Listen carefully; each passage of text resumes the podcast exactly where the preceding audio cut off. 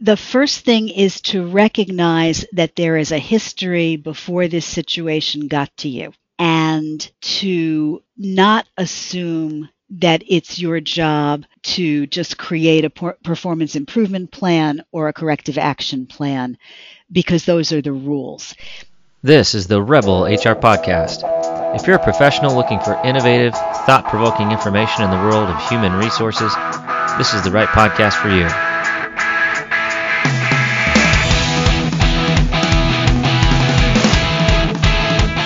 All right, Rebel HR listeners, I am extremely excited to introduce you to our guest today, Liz Kislik. Liz has an impressive uh, resume, and uh, she's someone that you should absolutely be pay- paying attention to. She is a management consultant, executive coach, and a frequent contributor to Harvard Business Review and Forbes. She's got a great TEDx, which is why there's so much conflict at work and what you can do to fix it. That's been viewed more than 200,000 times. She specializes in developing high performing leaders, workforces, and for 30 years has helped family run businesses, national nonprofits, and Fortune 500s solve their thorniest problems. And we're going to be talking about some thorns today. Welcome to the show, Liz. I'm really glad to be with you, Kyle. Well, likewise, we are we are happy to have you. Uh, an extremely uh, impressive list of accomplishments, and and I'm really excited to to pick your brain a little bit about something that's not politics. That's okay because you know things that are not politics continue even when politics are very much front of mind. Well said. Well said. Um, so, uh, for our, our listeners, we are actually recording this uh, a few days after the presidential election. So, we don't want to spoil the outcome for you because right now we're waiting on like five states to finish counting ballots. But uh, obviously, one of the things that's top of mind is is conflict, and whether that's the conflict that uh, we have seen in our country over the last uh, you know many number of years, or the potential future conflict of whoever ends up winning the presidency. Conflict is, is something that we all have to face.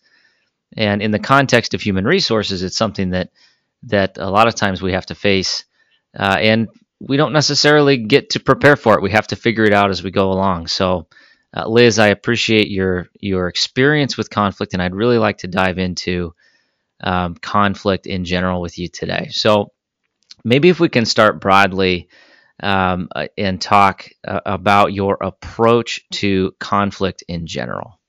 I guess there are a couple of themes, Kyle, in the way that I look at conflict, um, people have a hard time with each other and assume that that is because of who the people are and what the people are like.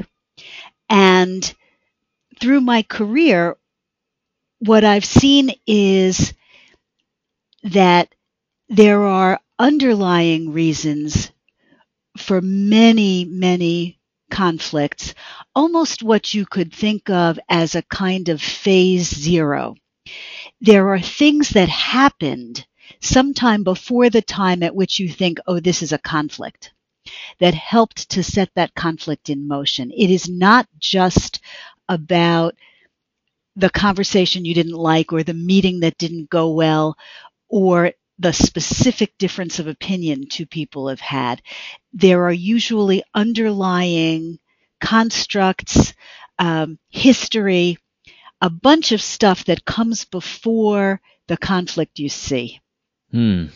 So um, I, I hear that, and I I think that a lot of times we think about conflict in a, a little bit of a vacuum. So it's like an event.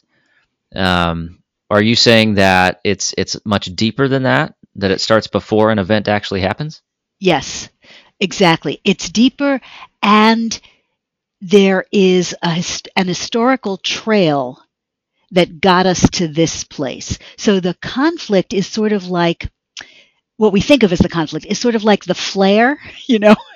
Um, you yeah. see that on the little chart of things running along and the line is sort of bobbling and bobbling and then there's a spike and that's what we call the conflict usually it's it's some uncomfortable conversation, or it's kind of that thing where somebody is sitting in a meeting and suddenly starts to feel uncomfortable. It's not going well. And part of the way they categorize that feeling is as coming from some negative set of interactions with somebody else in the room instead of thinking, oh, you know, there's there's a structure here. Uh, let me make up an example. For example, in many many companies, there is a long-standing set of disagreements that have become part of the normal workday that happen between, say, uh, people in sales and people in operations. Because the people in sales are doing anything they can to bring in more customers and to say yes to customers, even though whatever they're bringing back to the shop may not be so great for the people in operations who have to learn and figure out how to deal with, you know, special orders and custom problems and all those kinds of things. Mm-hmm. And um, the people in operations, on the other hand, want efficiency, want throughput, want reduced cost, and so they want all of the sales to be as similar as possible so that it's you know easier to get through the processing and the accountability of delivery. So those are natural reasons to have differences of opinion. But they don't have to be fights. We think of conflict as fighting as being against each other as opposed to just having to work something out. I don't know how many people actually think about conflict as a positive thing. I mean, I think we all know that it can be good at times. It can foster some some good outcomes, but uh, I, I, think our, at least myself, I'm predisposed to tense up and get ready for a for a fight when a conflict happens.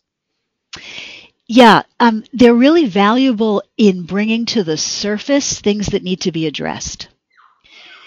They are really valuable in bringing new ideas to the table sometimes, uh, in looking at how could we do things better. They can, in fact, be very oriented toward a more positive shared future. But we think of them as discomfort, and most people, not all, most people fear them assume things may go badly or they might lose. And this idea of winning and losing as if it's zero sum, that's not good.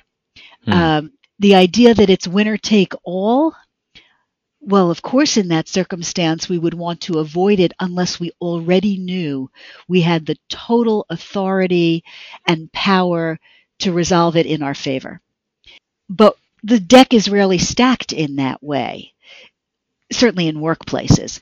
So it takes courage to go into it not knowing what's going to happen afterward. Or you have people who actually enjoy stirring things up. Some people, right? Don't you know people like that? Some people, it's it's like um, the the excitement of the chase almost. It's sparring. It's fun, and some people like it because if they do have a little extra power or authority, it is a way to assert themselves and feel better about being one up, about winning. Um, and that can create quite a negative spiral. So we we attach a whole range of meaning just to the idea of being in conflict without necessarily looking at what the content really is. Yeah, that's interesting. You know, I, I laughed when you when you said some people enjoy it because I'm sure all of the listeners probably had somebody's picture pop into their head, and I certainly did of the of that individual. Uh, yep. and, and I'll admit, I I I used to hate conflict. I mean, I I grew up in a household where you know arguments were bad and conflict was bad and and so that was kind of that was that was how I was raised but the longer I spent in HR the more I kind of learned to like it because it fostered growth. And, you know, sometimes I enjoy it a little bit too much, which is probably more of my own ego. But but I, I do think that there's there's so much positive that can happen if somebody's willing to face potential conflict. That's exactly right. I also grew up in a house that was conflict averse. And in fact, we weren't even allowed to say we were having an argument. We had to say we were having a discussion. Um, because I think there was so much concern that conflict was a negative. And you can actually get a reverse problem, which is that no one wants to disagree. That mm-hmm. there's this idea that if we don't have consensus, we don't have good relationships. When that couldn't be further from the truth, because then you force all problems to stay under the surface. And and who knows what's brewing down there you know when opening that up putting a little sunlight on it resolving things having room to feel a little uncomfortable but then come back together. That's how you progress. I i agree with your description and talking about it as a form of growth and a chance to stretch and see what else can we do here and how do we do it together. Yeah, I mean, you know, on a personal level, uh, on a very personal level. So, you know, an example of a conflict that uh, may have been healthy. So, I'm a I'm a child of of divorce. My parents got divorced when I was I was very young, uh, but it was a complete and utter shock because there was never any there was never any conflict at home. I, I never saw any arguments whatsoever. Everything was kind of repressed.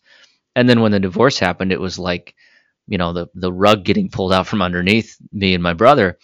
Uh, and as I reflected on it, as I grew and matured, I realized that you know some of the toxicity m- might have just breeded itself into my parents' relationship, and and then just never it never got resolved because there was there was a fear of conflict there. Um, and it's a happy ending, and they both remarried and found wonderful spouses, and I have a wonderful big family now. But but as I look at some of those those little things, uh, you know, it's I, I've tried I try to take those and think about that in the context of healthy conflict is is critical to good communication. I think that is really right, and I'm happy for you that it worked out. Um, in many ways, though not letting it come to the surface is like having a wound mm, underneath, mm-hmm. you know, and um, sometimes you really have to uncover it to be able to treat it. Yeah, absolutely. Well, we went a lot more personal than I had planned before this interview, but but you, are touching a nerve. I'm getting, you know, I'm feeling the goosebumps on the back of my neck here because I just think it's I just think it's so right. Yeah. Um, and I and I feel like you know in the in the context of work, you know, I've got to believe that that foundation that you talked about, if if those wounds are left unaddressed, that that foundation gets worse and worse. Is that what you've is that what you've experienced? So, I'm going to say yes, and worse can look lots of different ways. Um, worse can mean that you're in a meeting and what you see are when we could be in meetings together in the same room, um, what you see are crossed arms and people not looking at each other and rolling back from the table and really shutting each other out, which is an excellent way to shut off all progress. Um, it can manifest as leaders of different departments literally telling their teams not to talk to each other or not to cooperate with each other, not to share crucial information in ways that can be incredibly dangerous to a business. Um, it the fact that there's you know no yelling or no door slamming doesn't mean it's a healthy environment. So so how for an HR professional who's maybe um, maybe newer in the workplace or is starting to become a little bit more aware of potential issues within the culture or conflicts, what are some some things or tactics that you would recommend someone in our shoes take in order to maybe uncover if there's conflict or issues brewing? And then and then how to start to foster some healthy um, healthy foundations being built. Great. So one of the things that hr can do is um, there used to be an expression i don't know if it's so relevant anymore about we're switzerland um, hr can take a role of facilitation not to resolve conflicts, but to help participants resolve them. And you said for a relatively new person. So, as a relatively new person, I don't know that I would try to walk into a long-standing conflict and facilitate it. You need to know the players. You need to know the history. And one of the things that I would say that is really crucial to HR professionals you need to know the business. You need to know how the business makes money, what the business model is, what the business processes are. Because without that kind of context, you can actually get taken in by people who are persuasive but might be wrong. mm. I, I know that sounds funny, but it is remarkable how easy it is to want to agree with somebody who sounds good, who is self assured, who has, you know, a string of successes to their name, and not recognize that some awkward person who sort of sits in the corner actually has the facts about what's really going on. So, the first thing I would say for HR professionals is learn your business. Really learn it. And that's not always easy to do because you're so busy doing what is considered the work of HR that you can actually be in a kind of silo and not know it. Absolutely. It's I, I tell people it's so much easier to be in HR when all you do is sit in your office and and administer things, right? I mean, that's easier. You have to actively get out and learn if you want to be effective. Uh, and and and that takes time. That takes energy, and it also takes some business acumen in order to be a true business partner. So, agree hundred percent. Yes, I. You said it perfectly. Um, I think the idea of leaving your office is really important because one of the things about sitting in HR is very often you end up hearing more of, let's call it one side of the story. Sometimes there are six sides, so maybe you hear two. The people who come to you to tell you there's a problem. And sometimes they are totally in the right. But sometimes they're people who just want their way and they know to come to HR for help. So part of the value of being Switzerland is actually learning about everybody and knowing what their strengths are and also where they are prone to acting too urgently, overstatement, um, feeling aggrieved when there was nothing meant to harm them, you know, those kinds of things, all the human stuff. It's not just knowing what the roles and the job definitions are. Right. Absolutely. it just it reminds me of us of when I was very early in my HR career and a very seasoned production supervisor. I was in a manufacturing environment. They came up and they they were introducing themselves and and they looked me in the eye and they said, "You're only going to deal with like 5% of my employees and here's mm-hmm. the 5% you need to know about." And you know, at, at that point I was bright-eyed and bushy-tailed and I was like, "Yeah, whatever. I'm going to I'm going to get to know everybody the same and everybody's going to, you know, we're going to have the same level of relationship." And he was totally right. I was dealing with that 5% like 95% of the time and it was a struggle to get the other side of the story cuz some employees just capitalize all of your free time if you allow it. And it's it can be really really difficult. So I, I hear that. There's yeah, and there's usually six plus sides to every story, right? Yeah. There's, there's never a right and a wrong. right, right. And and let's go back to those squeaky wheel five percenters. Um, they may alert you to what's happening. Mm-hmm. Yep. So that's useful because you need a way to know, oh, there's a situation I have to address. Um, but one of the things that happens with people who behave in that way is often other people will just sort of fall away before them because they don't want to deal with them because it's so stressful to see them coming. I used to work with a guy a million years ago who would stick his head into my office and say, You got a minute? And I always knew, okay, that was it. There was the rest of the afternoon so I never wanted to talk to him because it was so stressful to deal with him. Um, and we we like to avoid those people as opposed to trying to manage them. And just in that kind of circumstance, you know, I learned I I figured out because I was tired of the struggle to say to him, I don't have a minute right now, but I can meet with you on Tuesday or I can give you three minutes now so you can tell me what the topic is, and then we'll take it up on Tuesday.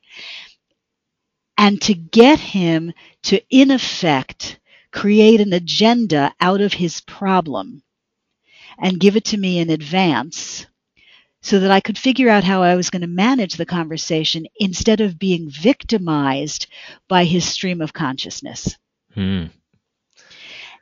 And that's a kind of technique that's really useful in the facilitative role of figuring out how you're going to get all parties heard. And I want to give you another one that is so important, so important. Do not get trapped in letting Amy come to you on Monday and tell you her tale of woe and everything that Bill is doing wrong and you take notes and you're very thoughtful about it. And then Bill comes to you on Tuesday and tells you all the reasons that what Amy wants is unacceptable and how hard he is struggling. And you take all your notes and you're talking to one and you're talking to the other. The value comes from bringing them together and showing them that what they want is inextricably connected that it is all part of the work we all have to do, that we are one unit here trying to figure out how to take the organization forward. It is not about having either one of them inherently feel happy and satisfied that they got everything they wanted. So good. Yeah, I, I mean that is that's it because what happens when you play both sides and you're you're having these conversations uh, outside of the fact that it takes a lot longer to talk to hear one side of the story and then the other versus just mediate but i mean what happens if you just hear one side and, and hear the other what is that what is the ripple effect of that so a bunch of things happen first of all they start looking to you as the solution as if you are the solution, as if you can give them what they want, force or cause the other person to behave in a way they want. Well, not only is that exhausting, it's totally ineffective. You're never in a position to do that, or almost never, from an HR perspective. And even as the CEO, you are rarely able to just give somebody what they want. Um, so that's the first thing. You've got to get yourself out of the middle. The second thing is they never learn to work with each other. So mm. you always have to be the arbiter. Every single difference of opinion can end up on your desk. Well, that's terrible. you never get out from under that. Yeah, no, thank you. right, right, really bad. Um, third thing, if they think you are the solution or are providing the solution, in some ways they never get give up hope that they could get what they want from you if they can just figure out how to work you. But if they have to learn to compromise and negotiate and think creatively together, they actually come up with better solutions. Because they're smart, you know, they know mm-hmm. what they need to do. They want good things most of the time. They will actually come up with better ideas, things that create more goodness for everybody or at least that balance them out better if you can help them with the interaction you know it's like um, okay so i don't know if if you grew up with siblings but if two kids are fighting a little and the parent says go back to your room and resolve this well whichever one either has better bribes or is stronger or is cleverer will win almost every time. And that just becomes a consistent pattern. The relationship doesn't move forward. And and in workplace terms the work doesn't move forward either the same person usually gets their way but if they have to come to a creative solution together then the work and the organization are better served Got it. Yeah, I'm furiously taking notes because I have three kids that um, they could they could use some of this advice. it's funny how it works. I mean, if you watch it play out with your kids, it will give you great ideas for what happens at work. That's a great way to think about it. And there's been times in my career where I feel like I'm a daycare provider. okay, that's very bad, Kyle. That's really terrible. And that's terrible on two counts. One is because it means that your colleagues are not operating out of their best selves. And two, because then you are in a frame that almost, it's almost as if you end up assuming they're not mature enough to step up and do the right thing. I think it hurts both sides. Yeah, no, I, I fortunately I don't have that situation in my my current work environment, but in a past life, um, it I, I think I was doing all of the things you're telling me that I shouldn't do back then, and I had to learn the hard way that I couldn't solve people's problems for them because I'm a I, I'm a builder and a fixer. That's how my I like to operate. So somebody brings something to me, I just I want to make it better. Um, and then I found that that didn't work because making you know, fixing their issue caused an issue for someone else, and kind of had to learn the hard way when to stick my nose in something versus facilitate. Um, and, and I do think that I don't know if it was as much me personally, but I would tell you that the attitude within the HR department I worked in was one of uh, one that did not necessarily assume that everybody was mature enough to fix their own problems. That, that was not the way that we treated them. Yeah, that's really a shame. Um, I would say that that is an old traditional mode of HR that does not contribute to company growth. Um, it demoralizes right. people, and and and really it disparages them. Um, and some of where that comes from is is not only because HR came out of, um, you know, old administrative models of documents and and enforcement yep. and and that kind of thing. Uh, but also this idea that people couldn't stay out of their own way when there's really so much upside that we can gain if if we just put a little extra wind in their sails. I mean, we don't want them going over a cliff, but to your point about learning things the hard way, if you think of all of this organizational and interpersonal challenge as running a set of experiments, trying different ways to interact, even with people who are troublesome, the thing is, a lot of experiments actually pan out, and very few of them are deadly. You can always go back. This is one of the things I love about humans. You can have a conflict and it can be terrible, and you can always go back tomorrow and say, you know, I was thinking about what happened yesterday and I want to say something different. Yeah, and I think all the all the early career missteps that I mean this is a perfect subject for this this podcast. That's part of what formed, you know, the intent to try to shake up the world of HR a little bit and and think a little bit differently about how do we how do we actually treat others? How do we how do we look at an entire human experience as opposed to just looking at people as as employee numbers and and things that, that we have to force to comply to a to a 300 page handbook.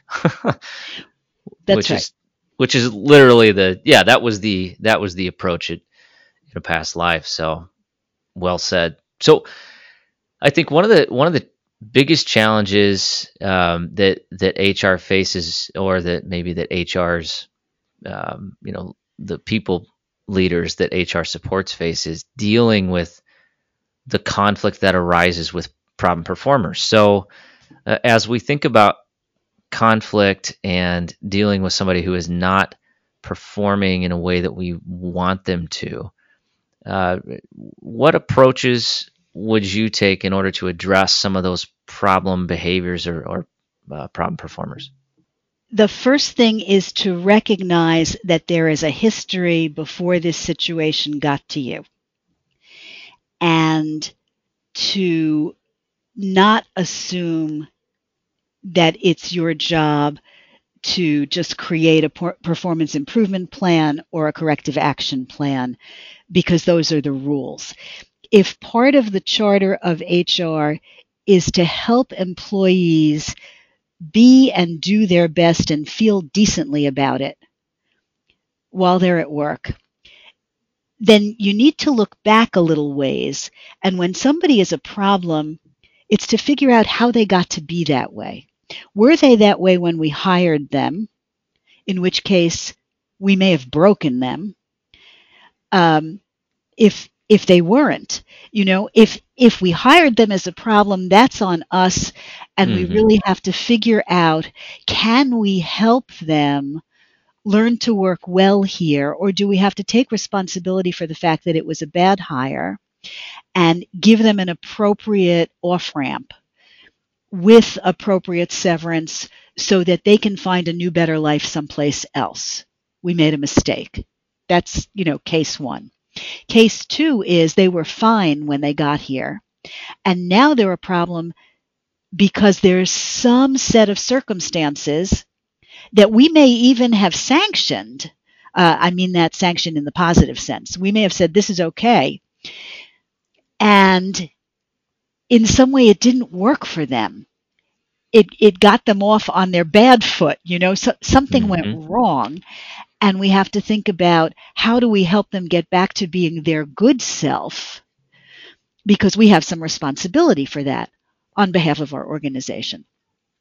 Um, it's very unusual for have to, to have someone who's a problem employee that was never a problem employee until the day before yesterday and it's all of a sudden. so knowing the history and knowing the history not just from the perspective of their boss is really important because their boss of course is fed up. And sometimes they're fed up and wishing it were better and wanting to do something better and sometimes they're fed up and just want them gone but you got to be fair to the problem employee. So many people are not only salvageable, but can do significantly better than they're doing if they have the right support and if somebody is really candid with them in a compassionate way. Yeah, I, I, I love the term that you used that I think it's real. We've broken them. Yeah. Because yeah, oh, I yeah. mean that that's yeah. I don't. I I have yet to meet. I mean, I I know there are some out there, but I have yet to meet somebody who I've hired that has intentionally wanted to do a bad job. I mean, it, that's not the that is the exception, not the rule, in my experience. So, um, I mean, it, typically there's something underlying there. Either it's a fit issue, maybe we didn't screen properly, or it's a support issue and we haven't we haven't given them the tools resources training whatever uh, maybe the supervisor is not compassionate as as uh, you made a, a, very important point uh, in helping them learn and achieve and i think it's you know by the time it gets to hr a lot of times especially if you don't have good relationships within the business by the time it gets to your desk that supervisor is usually ready to fire that person yeah. or is just done. Like they've tried everything, quote, they've tried everything, but they really haven't. that is so right. Kyle, the the one of the kinds of support when you were talking about support, so many managers don't know how to create clarity of direction, don't know how to set expectations in a way that the challenging employee actually understands what's expected of them, how to deliver it, when to ask for help, those kinds of things. More of what goes wrong is that we don't deal with people in the way they need to be able to do their best. Because it does force most managers to have to learn about all different kinds of people and to be willing to change their delivery, manage their communications so that the other person can understand and be comfortable. And that's a lot of work. And managers often don't think of it in terms of that kind of depth and that kind of investment. And it's hard and it's tiring and and that's why exactly to your point if they feel they've tried three different things which often by the way is actually saying the same thing but once they said it in passing and once they said it in an email and once they said it you know sitting together at a conference table. But they never really found out why whatever wasn't working wasn't working. Right. So they run out of patience, but they, in effect, they are wrecking somebody who might be fine if it was just explained in a different way. So what about so I agree 100%. I think I think that 9 times out of 10 if you catch it early enough and and you're willing to invest resources, you can help anybody be successful. What about the one out of 10 that is a maybe a bad fit or somebody that is really actively disengaged and maybe past the point of no return? What what what steps um, make sense in those types of situations? Okay, so the first thing is if that's your sense about it, to validate it. And sometimes that's with their manager and sometimes that's with them independently. But it's actually asking them what they want, what they want for their career trajectory, what they want for their day to day. Are they getting it? What is their perception of how well they're doing? Sometimes you have people, you know, it, it's a really challenging thing. Some people are quite self aware and can tell you exactly what's going wrong. And then there are some people who actually can't.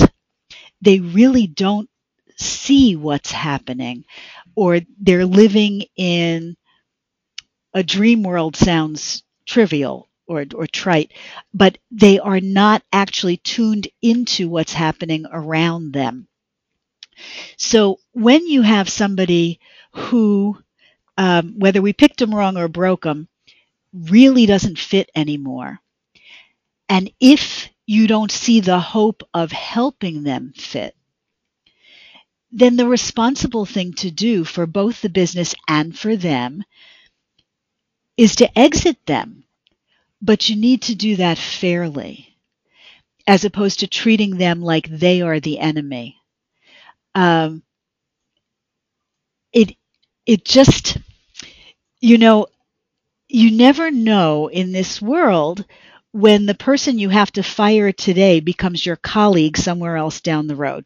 Mm. um, yeah. I've had this happen to me numerous times, and it is it's such a relief to be able to see someone at an industry event or whatever and be fond of them and happy to see them even though you were the one who had to sever their mm-hmm. relationship that's much better than feeling like you have to cross the street so finding humane and responsible ways to terminate somebody's employment that's really important and working in an organization where the senior leadership understands that when the company gets that wrong, the company needs to pay. The company needs to create an off ramp, as I like to call it, because the off ramp suggests that there is smooth movement from where they are today to where they can be tomorrow they're still a valid human being. It just didn't work out. If they were working, I'm not talking about somebody who's committed a bad act, okay, in which case you get them out, you get them out fast, you do whatever right. you have to do legally. But I'm talking about somebody who committed a certain portion of their life to you and tried and may be a lovely person but it is not helpful to the organization to keep them, sends a bad message to other people. And in fact, they're probably unhappy most every day. So, helping them figure out what is their next move, um, helping them learn to manage themselves before they go. Sometimes there's the opportunity to do that. All of these things help enhance their sense of dignity and therefore um, their sort of good attitude towards your company as opposed to their wanting to wound you on the way out.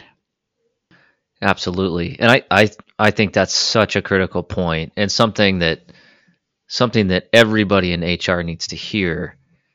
And and the truth is uh, the way you treat them on the way out people will notice that that are still within your organization.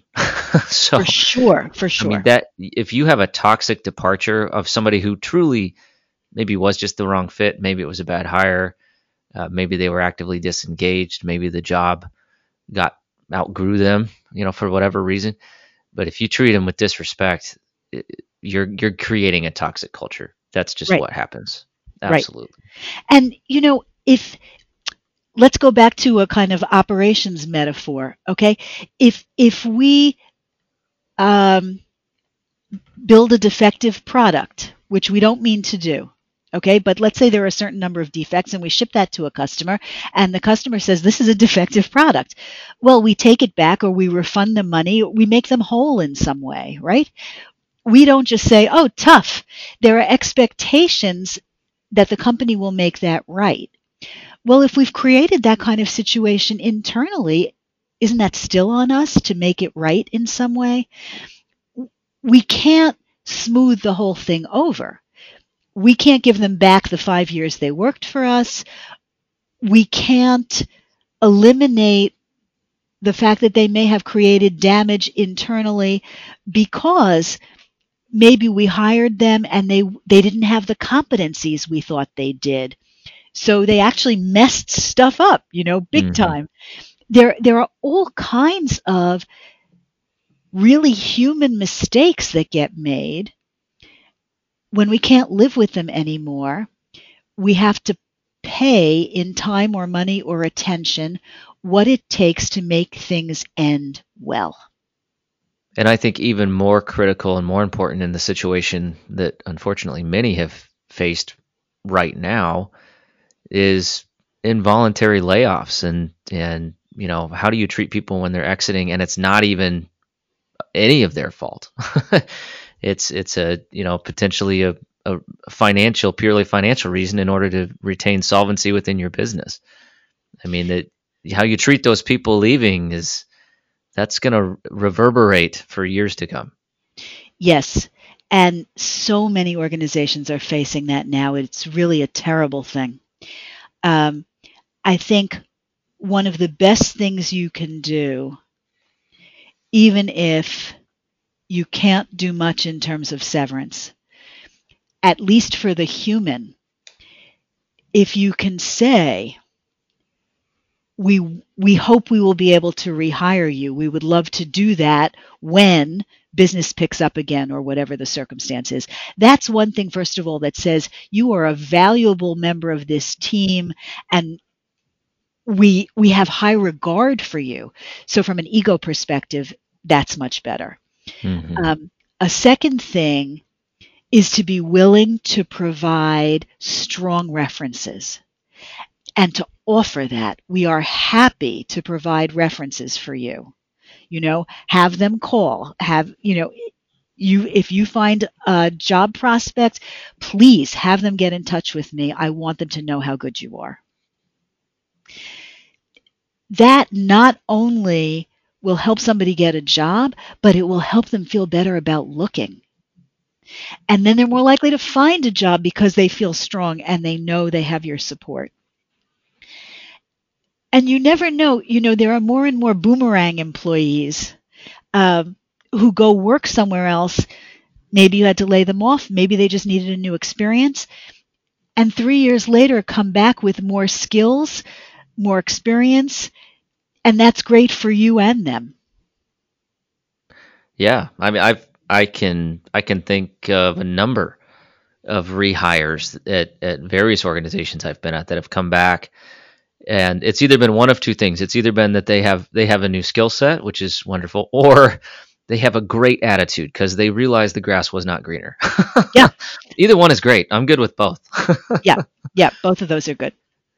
All right, so uh, we are closing in on time, and I sincerely appreciated the conversation. Uh, furiously taking notes and noting all the all the times when I probably screwed up, and uh, I'm, I'm fortunate that I'm, I'm hearing it now again, and I'll make sure I don't do it again.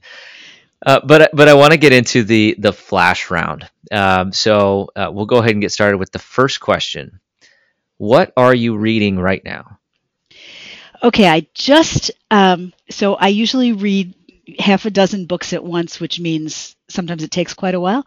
I just finished a lovely book with a what I think is a wonderful theme. It's called The Extraordinary Power of Leader Humility by a woman named Marilyn Gist or Gist. I'm not sure. It's G I S T. Um, which actually touches on many of the things we just talked about. So that's a great one about leadership. Um, a book called Radical Responsibility by a fellow named Fleet Maull. Um, and I'm reading multiple books on structural racism, racism in the workplace, etc., uh, one of the easiest reads of this kind is called The Person You Mean to Be by Dolly Chugh. Hmm. Um,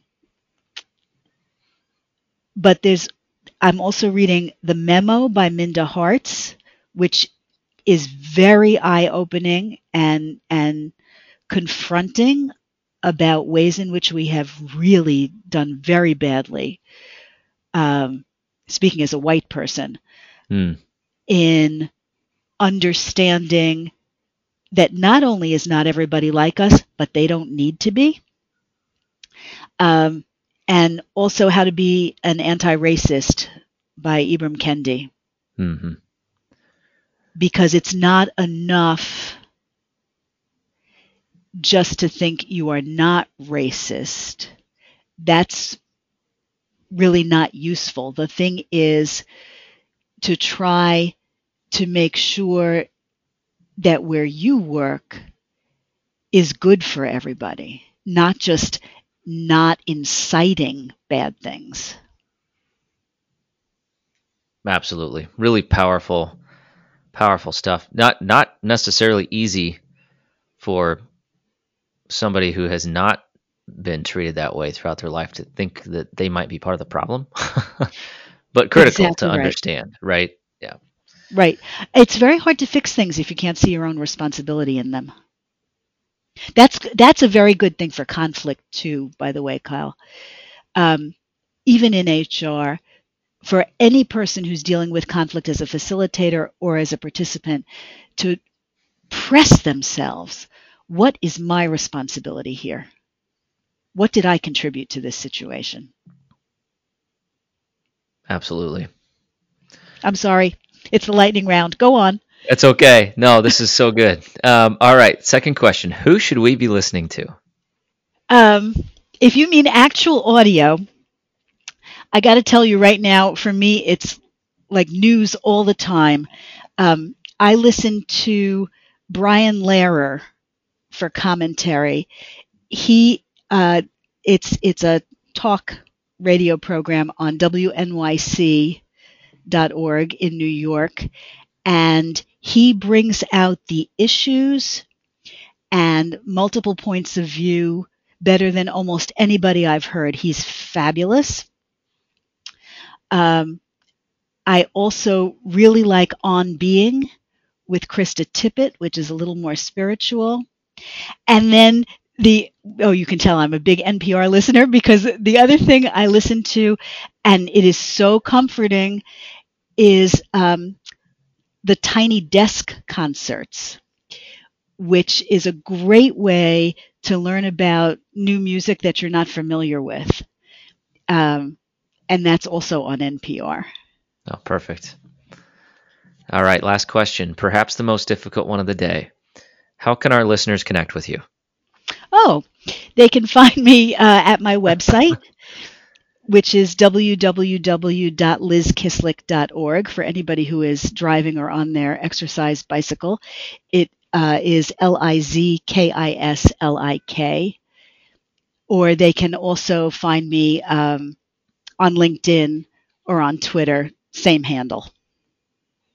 Absolutely. And we will have a link to all of that in the show notes. The other thing that we are offering to all of our Rebel HR listeners is a free ebook, How to Resolve Interpersonal Conflicts in the Workplace.